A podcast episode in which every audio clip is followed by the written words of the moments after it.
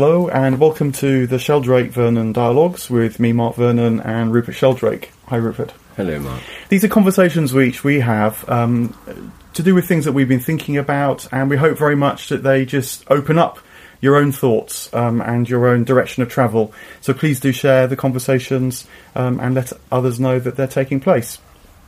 Rupert, I thought we might um, talk today about what it's like to live in an age of machines. And the reason this has come to my mind is because I've just been reading what I think is a fantastic book um, called In the Shadow of the Machine by Jeremy Naydler. And what Jeremy does in the book is he tracks, as it were, the deep history, the deep psychology that's necessary for there even to be the idea that there could be machines in the world. Um, because he points out, as is quite well known now, that um, mechanisms and cogs and steam engines and things existed millennia ago, actually, right back in the ancient Greek world. Um, but no one thought to turn them into what we now call the industrial age. And he asks, you know, why? Uh, what needed to happen psychologically or in terms of our consciousness in order for that to be unleashed as, you know, it now so powerfully shapes our world? And, and not only, you know, what, what's required, but what's lost in the process? You know, what have we lost touch with in particular? Mm. So I thought this might be a, a good subject. Yes, indeed. Um, yes. Yeah. Well, uh, essentially, what Jeremy tracks is um, a series of kind of uncouplings. So, for example, he looks at the myth of Odysseus um, in Homer's Odyssey. This is, you know, how far you can kind of track it back. And what he notices is that Odysseus devises ways of escaping from various perils solely for their own sake. He becomes a crafty person, but craftiness becomes uncoupled from craft. Um, so the idea is before this moment, craft had been very much associated with um, relating to nature, and relating to the gods. Um, so, for example, in ancient Egypt, levering water out of the Nile on a kind of pivot was known about for many uh, hundreds of years, but was never really became widespread um, because it was felt that it took you from your relationship to the water. And that um, a much better way of getting water out of, the, out of the Nile was to um, immerse yourself in the water, um, presumably utter some incantations or something as you took water from the Nile, and then carry it out. And it was only relatively late in uh, Egyptian history that uh, cantilevers were used to start to lift water out of the Nile. And so that's uh, sort of craft um, becoming a bit crafty. Um, and Odysseus too. I mean, the famous story is with Odysseus um, when he gets trapped in the cave with the Cyclops, um, and they uh, get the Cyclops drunk. Um, they uh, blind the one eye of the Cyclops, and then tie themselves under the sheep. Um, so that the Cyclops can't, you know, f- uh, see them and feel them when they when they when they get out of the cave in the morning. And you know, in the myth, the idea is that the one-eyed Cyclops, he's kind of closer to nature. He sees with this, you know, all-seeing eye, a bit clairvoyant. Um, and Odysseus is this kind of modern man in the ancient world who becomes crafty and sort of finds his way around nature, around these beasts and these myths and so on, um, rather than sort of relating to them. Um, Jeremy uh, traces a number of really quite ancient myths and then more and more recently to show how gradually over about 2,000 years um, the human mind, certainly in the West, came to a point where bang, you know, in the 16th century, say, um, the industrial age could take off. I could say more. You know, he, it's a really interesting book. There's all Yes. sorts of threads he picks up, but I wonder, you know, kind of how that strikes you. Well, I think it's really interesting, and, uh, and one of the things that highlights to me, it's probably a sideline to the main argument, is that because of the spread of you know imperial powers and development programs, there are cultures on the wor- in the world today where people were hunter gatherers until like yesterday. Um, who were not liv- living in a machine world. They had hunting, bows and arrows and things, blowpipes. But they've now become part of the modern world. And in a single generation, they've gone from, you know, before Odysseus to the 21st century and now have smartphones and cars and motorbikes and powerboats and that kind of thing. Um, I was just, I mean, the, the fact that the whole of this history, which for us we can see spread out over centuries or millennia, uh, for some people today is compressed into 10 years or something.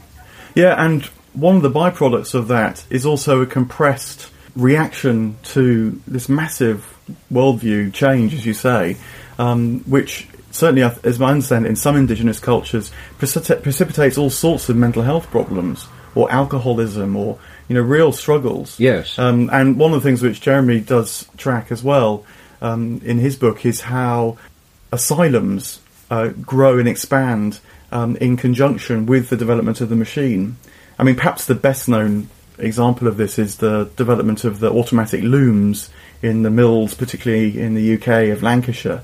Um, you know, where suddenly people could work 12 hours a day, and in particular in the service of the loom, in the service of the machine, rather than the machine serving them.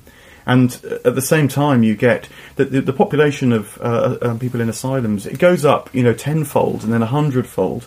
It's really very, very dramatic hmm. um, because people struggle um, with this disconnected life. They don't have this. They lose this sort of felt connection with things. It's much more immediate when you live, you know, say a life according to the seasons, in the cycles and rhythms of nature. You know, you literally have your fingers in the soil. I mean, in a funny sort of way, someone like Karl Marx picked up on this when he, he noted that and we've become alienated from the material world because no one really makes anything anymore. The craft is almost gone. Instead, it's broken down into like a thousand bits, yes. and you just do the one little bit time after time after time. I suppose one reaction against it is is the fact that a lot of people like gardening and keeping pets because those are things in our lives where we're not part of the machine world. I mean, uh, in my garden I use a spade and so on, but basically, and I have a lawnmower, but basically it's pretty unmechanized. Yeah, I, I, mean, I think that's absolutely right, and I'm sure that part of the boom in gardenings and, and, and keeping pets too, which too I do as well. And you know that, um, I mean, at this time of year, um, in the spring and summer, um, the joy you get from watching flowers coming out and unfurling, or the seeds, you know, pushing mm. through the ground and everything, mm. uh, is quite remarkable, actually. Mm. Um, I mean, you know, it's probably because I'm so alienated from nature and other parts of my life, but hmm. nonetheless, I'm sure that that impulse to to reconnect and the the amazement, the wonder that you get from from, from hmm. that connection is partly because of the loss, you know, elsewhere. So, what does Naydler think is actually going on then in, in this series of disconnections that have happened?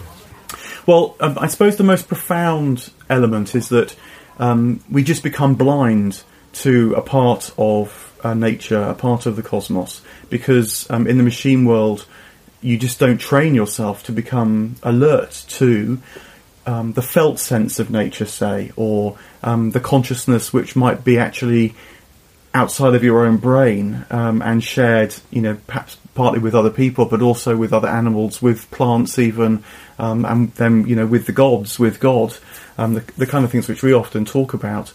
Um, and so what you get is either people that just never believe it's there, they've lost what in the medieval world would have been called the contemplative practices, which enabled them to be open and to immerse themselves into this deeper pulsal sense of things. Um, and only really believe very narrow ideas about logic, um, about empirical proof, um, again, which become kind of proofs unto themselves rather than stepping stones that open you into a wider perception of things. Um, so that's one thing is that people just don't believe um, that there's this wider world there anymore because they've lost sight of it um, in the world of the machines. But then also you get sort of byproducts come in. So for example, the uh, he doesn't say this, but it made me think about the um, the interest in psychedelics that there is now, for example, mm. and that often feels like an experience that sort of smashes through um, your um, well, the, you know, the doors of perception suddenly swing wide open, mm. and you realise there is a whole other world um, that it leaves you rather floundering, knowing quite how to relate to it. Yes, um, because that itself is a whole um, other journey. But uh, yeah, this strange world where, on the one hand, you know, as you, as you talk about a lot, um, it's treated as if it, uh, as if um, the rest of the world is just kind of dead or non-conscious, and yet on the other hand, there's all these kind of strange experiments and um, quests going on for people to try and get more of a felt connection again and, and sort of defeat the machine, you might say. Well, I suppose one really big transition was that there was this build-up with machines that you were talking about. And in the Middle Ages, they had uh, increasing numbers of machines like uh, water mills and um, clocks, mechanical clockwork clocks. Um, but it's really only with the 17th century that there's a model of nature which says that the whole of nature is a machine. Mechanistic science, which begins with Descartes' vision in 1619 of the world as a machine. Um, then we have the vision that actually we're living inside a machine. We're living and moving and having our being inside the universe, which is a machine, and that our bodies are machines too, and animals are machines, and plants are machines. So the mechanistic vision it turns everything not just into machinery we use, but into actual machine. So we're machines, our brains are computers, our hearts are pumps, and so on. Yeah, I mean, he's very interesting because he he's, he he tells a similar story to that. Um, he he talks about the rise of clocks, um, and first of all, public clocks, um, you know, in marketplaces and so on, and how this had the first effect of changing the way that people experienced hours. Because uh, in the medieval world, again, um, the hour wasn't actually a fixed unit of time; it was a way of dividing the day.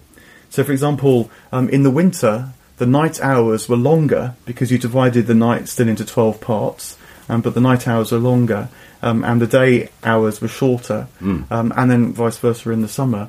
Um, so this again, this is a, a notion of time in the hour that uh, keeps you in a felt connection with the turning of nature and the cycles. Mm. But when you get the mechanical clock, um, this divides the hour into a kind of measurement, a unit of time um, that can be then, as it were, is then ready to be fed into machines because machines, you know, need things to be equal, regular. So then, when you have your mills and your camshafts and so on as well, you know, all it sort of breaks nature down. And and then um, you even get people like John Donne, the poet, um, who talks about in one of his poems um, the invention of the the pocket watch, um, which is it like a, the machine comes a step closer. You've got a clock on you, as it were, um, that starts to do things like tell you when you're late.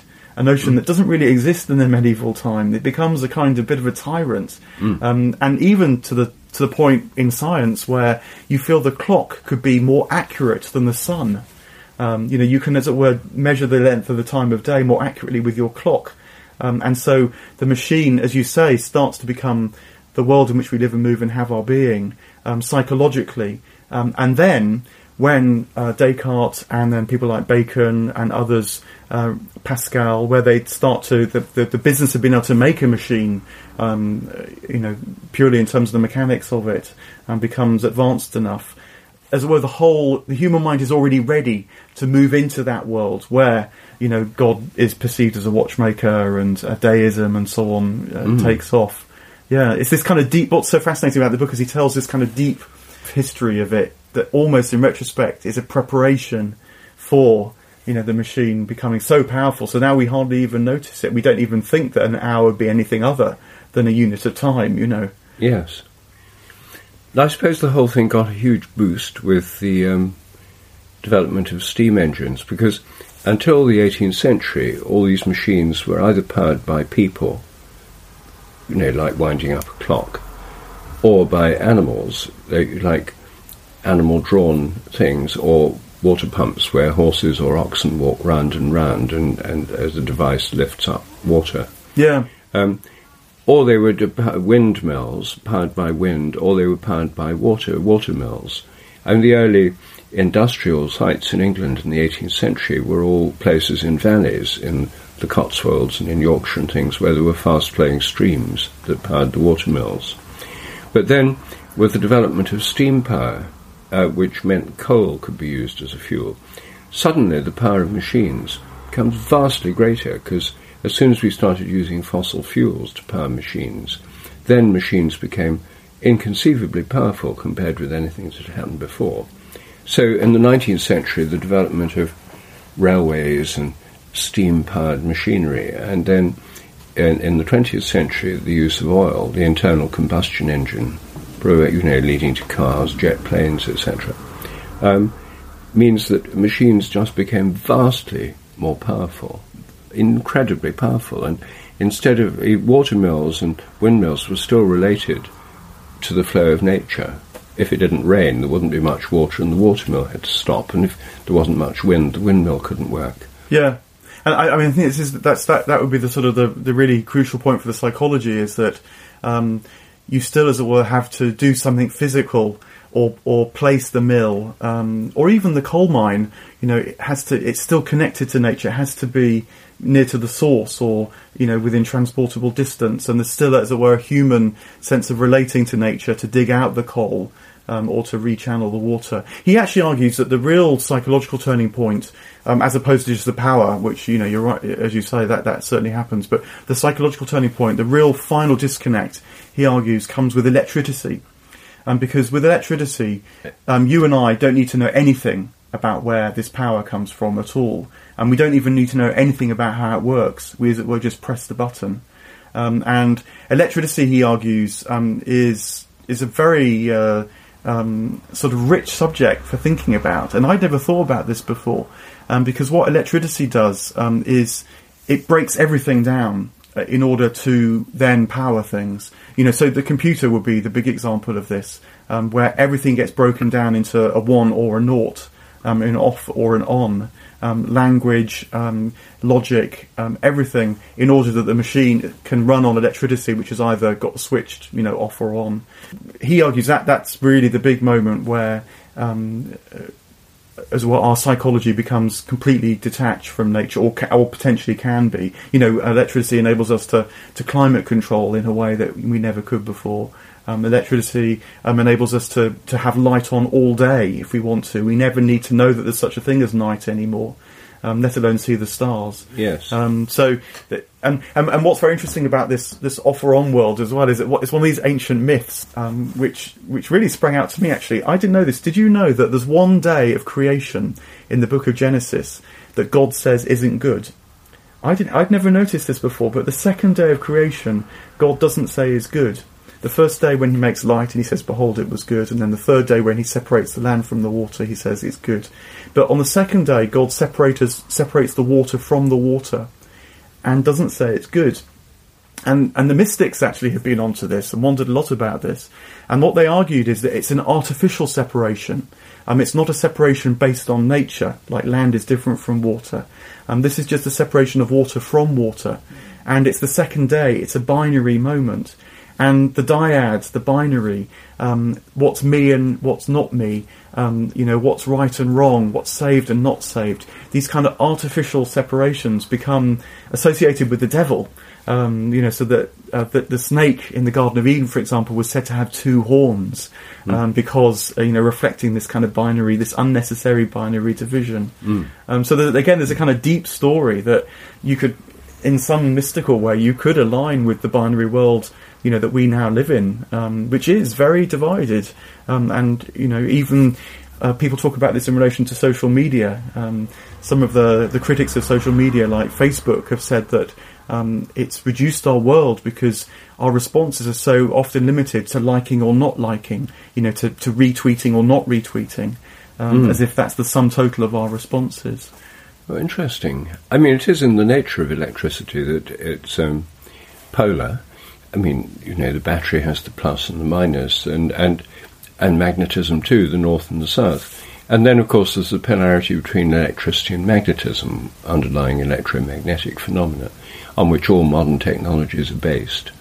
Um, yes, that's a very interesting point. Uh, the, the electricity is this kind of final separation because you don't need to know where it comes when you plug something in like a computer now or recording device, you don't know where the. I mean, I'm paying for green electricity, but it's the same electricity flowing through the wires. Yeah, yeah. Whether it comes from wind power or solar panels or nuclear power or coal. And I mean, I wonder whether you, this makes sense to you in, with your scientific work because he also makes the the point which Heidegger makes actually about the relationship between science and technology and how it's often assumed that science enables technology.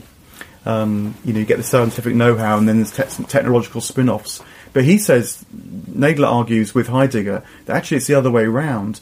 That you get develop some technology that then science can use, as it were, to almost distort nature or um, isolate a bit of nature that it can then examine and probe.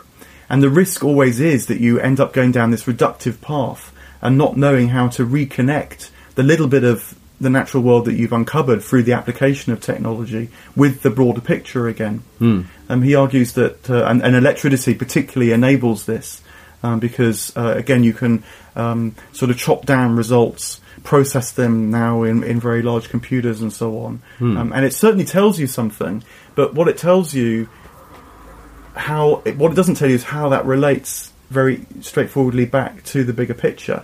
Mm. Um, you know, so the siloed nature of a lot of modern science, um, where scientists become very, very expert in one narrow field, but it's not quite clear how it connects up again, you know, becomes a real problem. You know, so like the Francis Crick Institute here in London, you know, mm. just where, near where we are, deliberately was designed with all these great atriums and forums in order that scientists might bump into each other in the hope that you know it would fertilise new ideas and, mm. and and begin to connect things up again. Mm. So it, it's, it's, I find it so fascinating the way that it has such deep sort of shaping of, of our perception of life and the world. Yes, it's very interesting, isn't it? I mean, it, I mean, the standard theory, of course, is that science leads the way and leads to these new technologies, and to some degree, that must be true. I mean, when Faraday discovered the links between electricity and magnetism, and uh, you know, he developed the first thing that could be seen as an electric motor, a wire that moves round when you pass a current through it in mercury.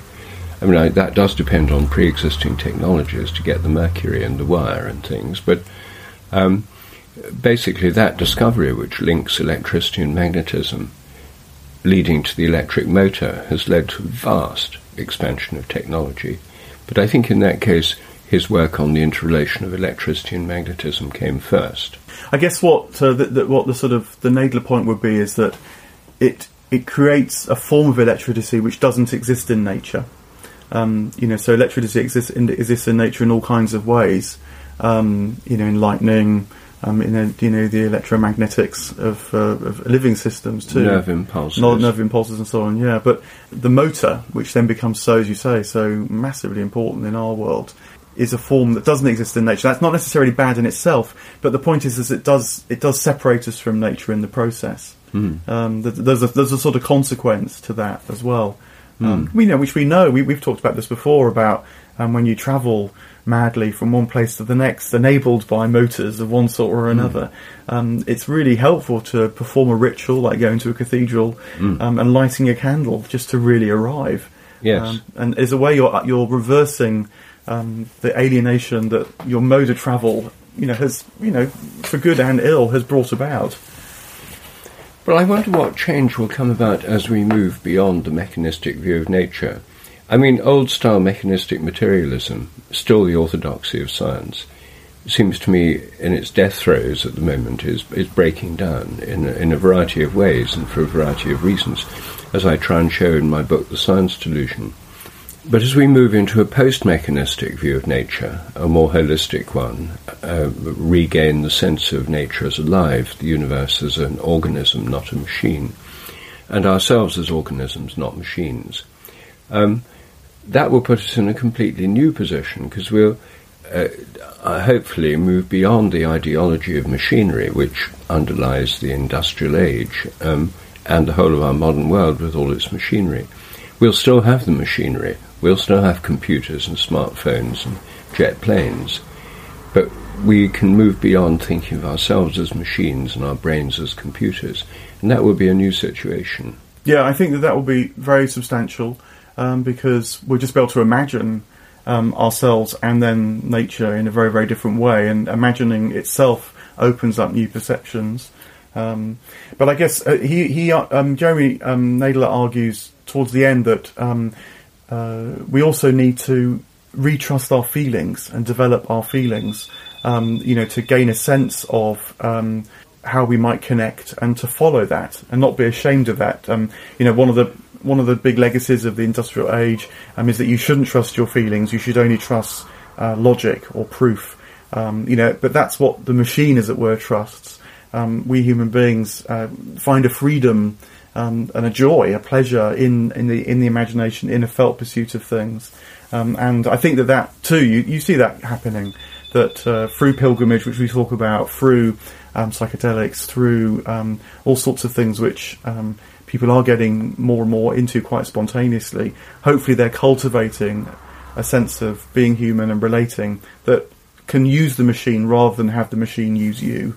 I think we're. Uh, I mean, this in a way relates to a topic we are going to discuss next: um, spiritual evolution. So I think um, maybe we should um, move on from machines at this point because I think that the, it's such a rich and important topic. Um, we've only scratched the surface, but uh, yeah, well, yeah, I think that's right. Um, hopefully, you know, I've, i feel conscious slightly that I've done a lot of talking in this in this conversation, but it, it's a brilliant book. Uh, just commend it to to anyone that's listening. In the Shadow of the Machine by Jeremy Naydler, um, and to open up this deep history and psychology of, Yes. of our modern modern world. But you're right; it's it's kind of becoming aware of that deep history that actually frees you in itself to, to perceive more. Yes. Um, and spiritual evolution, you know, as we plan to talk about, um, is certainly a way of picking that up. So let's finish there for now. yes. Cheers. Okay. Well, thanks, Mark.